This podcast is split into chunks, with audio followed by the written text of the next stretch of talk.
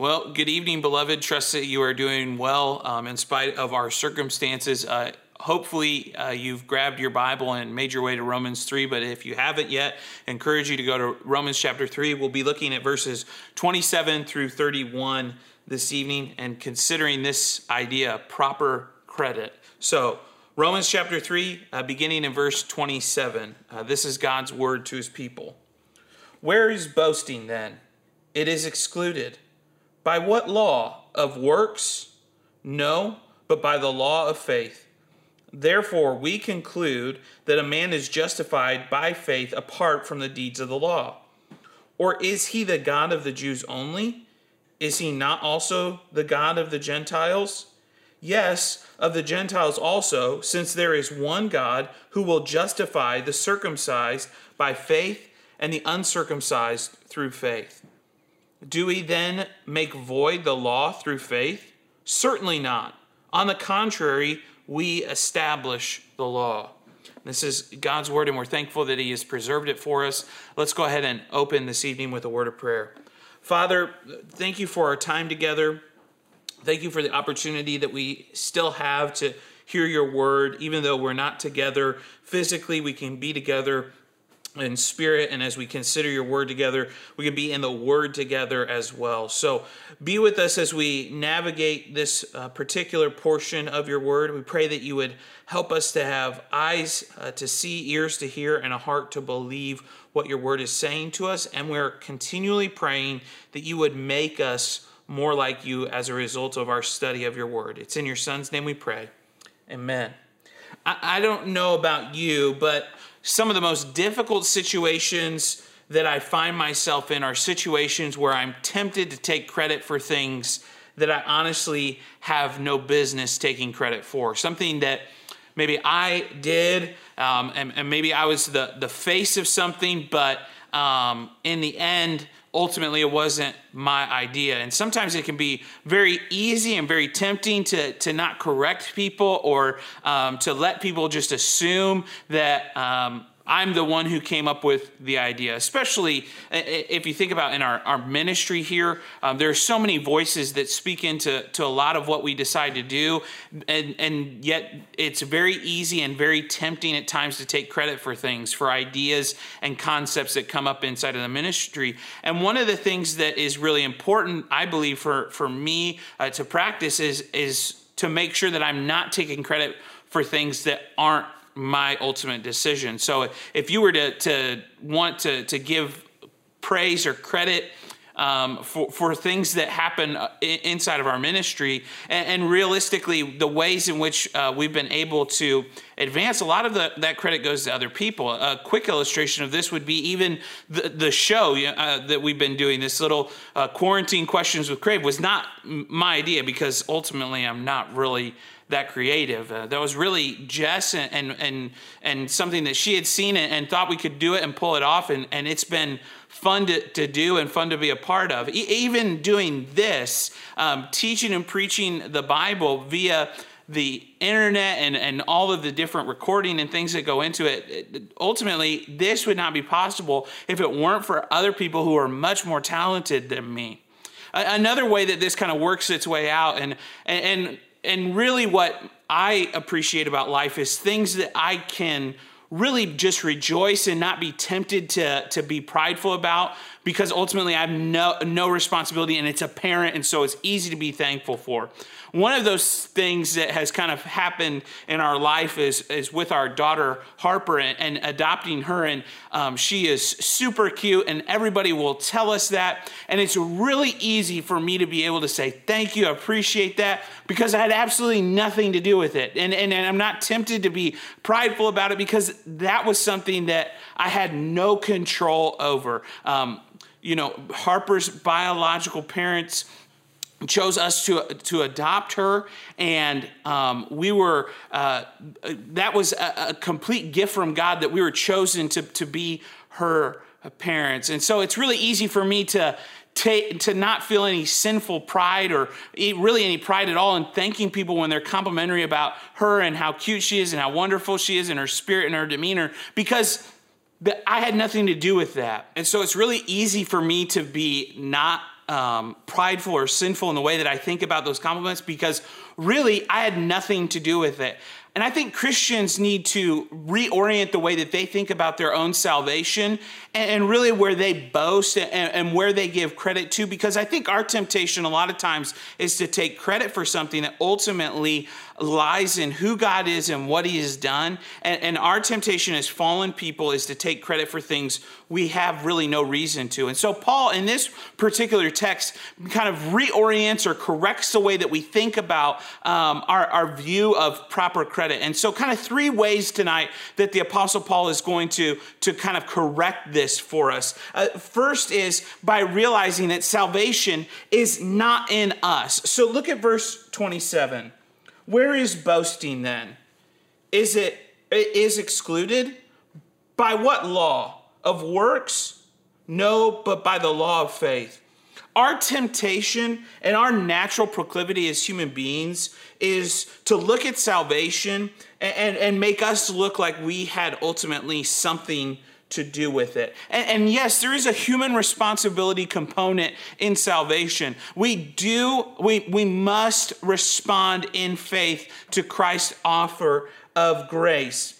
And we are saved by grace alone, through faith alone, in Christ alone. We want to affirm all of that. And humans must respond by placing their faith in Christ. But a lot of times our temptation is to begin to believe things that are inconsistent about who we are and our makeup and begin to take credit ultimately for things that we have no business taking credit for. And so Paul says, Where is boasting then?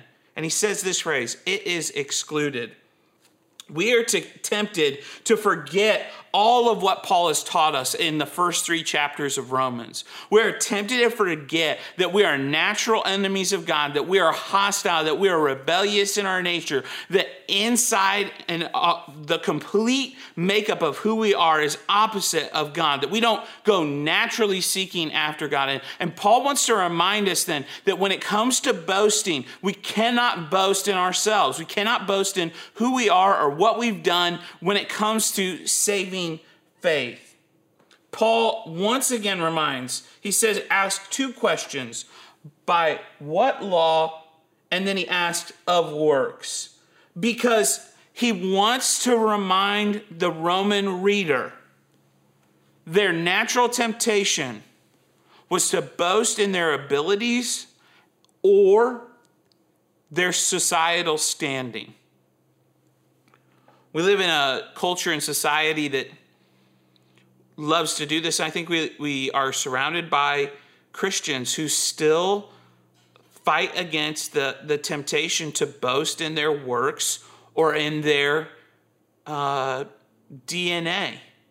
And I don't mean their physical DNA, I mean their spiritual DNA. So they're, they'll boast in the, the years that they've spent serving the Lord, or they'll boast in the fact that they've been a member of a church for a significant amount of time. And the Apostle Paul is saying, look, you cannot boast in yourself. And, and the reason why is found at the end of verse 27. No, but by the law of faith.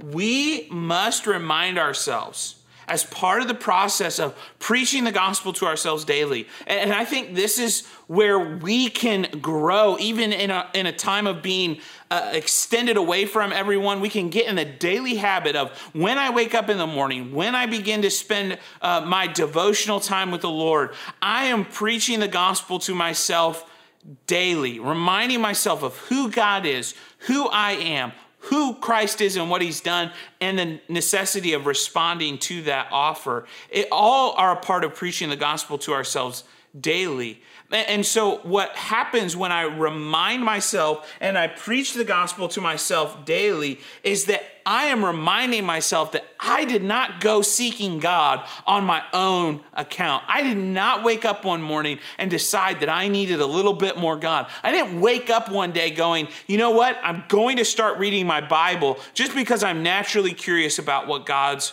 word has to say. No, God's word is what has awakened us to the reality of our sinful condition and is pressing on us through the work of the Spirit, according to the word, to place our faith and trust in God. The word is doing that work.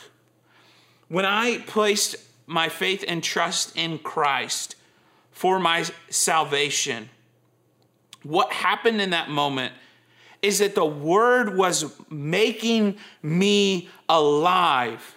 It was pointing me to Christ. And that faith was what did it. My faith in Christ is what saved me. I, I could have boasted in societal standing. I, was born to a family that had a mom who was very involved in church and a dad who was very involved in church. My dad was a deacon and, and they served faithfully. I could have tried to claim societal standing. I could have even tried to claim works as a means to save I, I had been at that time in my life, I was five years old. I had been attending church my entire life. I had grown up in that church and in that environment. And we were at church every Lord's Day and every Wednesday, and, and I was learning Bible stories. But when I preach the gospel to myself daily, I have to remind myself that none of that ultimately was powerful enough to save me. And I cannot boast in that pedigree. In fact, that pedigree is unessential to what it means to follow Christ. So I, I would just want to stop at this moment and, and cause us to pause for a second and ask ourselves are we guilty of taking credit for our salvation? I think there are a lot of Christians who want to immediately rush to the answer of no, but listen to the way in which you speak about trusting in Christ. Listen to your testimony. Listen to the way that you describe what it means to be a, a, follower of Christ. Is that more about who you are and what has happened in your life, or is it more descriptive of who Christ is and his expectations? And then I would ask you this Are you looking, are you still looking to the old habits? Are, are you still looking to the old relationships to ultimately save you? Perhaps you're, you're watching this and you don't know Christ. You've not placed your faith and trust in Christ for salvation. Your habits, you're boasting in the law, you're boasting in your works, you're boasting in your societal standing, your, your perception in the community, whether that's in church or in, in, in the broader society, none of that will ultimately save you. You can only be saved by grace alone, through faith alone, in Christ alone. So, so first we see that when it comes to proper credit, it's not found in us. But proper credit is found, number two, in boasting in God. Look at verse 28, and we're going to read 28 through 30 together. Therefore, we conclude that a man is justified by faith apart from the deeds of the law. Or is he the God of the Jews only? Is he not also the God of the Gentiles? Yes, of the Gentiles also, since there is one God who will justify the circumcised by faith and the uncircumcised through faith. So, so what Paul does here in setting up boasting in God, he says in verse 28, therefore we conclude that a man is justified by faith apart from the deeds of the law. Again, Paul's setting up for us, if we're going to boast, we need to boast in God and in his justifying work. In fact, this we could say is the center of the Christian understanding of what it means to be saved, that we are justified by faith in Jesus Christ. And, and, and Paul must assume that this is a common Christian confessional idea. Look at verse 28. Therefore, we conclude that we conclude, it was Paul saying this is a standard portion, component. This is the standard component of what it means to follow after Christ. And so we see that if we're going to boast in anyone, we must boast in God and in His justifying work. And, then Paul expands for us again on this justifying work component. Look at verse 29. Or is he the God of the Jews only? Is he not also the God of the Gentiles? Yes, of the Gentiles also, since there is one God who will justify the circumcised by faith and the uncircumcised through faith. Paul points to this expansion. He, he wants to be clear that justification by faith alone is available to all people. And, and, and chapter four is going to unpack this in detail, but he wants to make sure that we understand that God is justifying both Jew and Gentile the same way. Look at verse 29 that we'll, we'll go to the end of 29 and read it there together. Yes, of the Gentiles also, since there is one God who will justify the circumcised. Notice the phrase, who will justify the circumcised by faith. And then we continue to read, and the uncircumcised through faith. By and through faith. It's the same idea being uh, composed here by the Apostle Paul. You, you can be a Jew or a Gentile, and, and realistically, what Paul is saying here in strong terms is that all of humanity, if they are to be justified, must be and will be justified by God through faith. Paul is crystal clear here. And Christians need to be crystal clear as well. Christians need to make sure that they are explaining look, the way you can be made right with God is being justified by God. And the way that you're justified by God is through faith in Christ alone. In, in fact, we refer to a group called the Magisterial Reformers. This uh, group of men in the 16th century who came up with a way of framing uh, their understanding. And, and they referred to it as the five solas or five t- words that, that communicated clearly. And men and women in the 16th century reclaimed this territory and began once again to proclaim the gospel clearly. And, and they did it by articulating salvation this way You are, I am, all of humanity that is genuinely saved is saved by grace alone, through faith alone, in Christ alone, according to Scripture alone for God's glory alone. The reformers wanted to be crystal clear here. And I think Christians need to grab hold of that 16th century statement and proclaim that clearly to people around them that you, yes, you, person watching this this evening, who's never trusted in Christ, you can be made right with God. And the way that you can be made right with God is by grace alone, through faith alone, in Christ alone, according to Scripture alone. Remember, we talked earlier when I was talking about my testimony, the Word of God, faithfully proclaimed, is what made me aware of who God was, of who I was, of who Christ is, and ultimately what my response must be. And then ultimately, we're saved for God's glory alone. God is glorified as, as sinners repent of their sin and believe and confess in Christ alone. And, and I think even in times of global pandemic, we can continue to champion and herald the true message of the gospel that you can be made right with God. And so, uh, again, we just as we go through sermons, we want to make sure that we're pausing and asking ourselves good questions to try and make sure that we're really letting God's word sink into us as we consider it together. And I would just ask you this evening have you truly been justified? Are you right with God? If you answer no, God's word here, Romans chapter 3, makes it clear that you can be justified right now. And then I would ask this to think those of you who are uh, uh sometimes we're, we, are we are quick to answer questions. So I ask the question Have you been justified? And you say, Yes, I've been justified. David, I, I know I'm right with God. And let me ask you this question How are you made right with God? How were you made right with God? Were you made right with God because of something you did?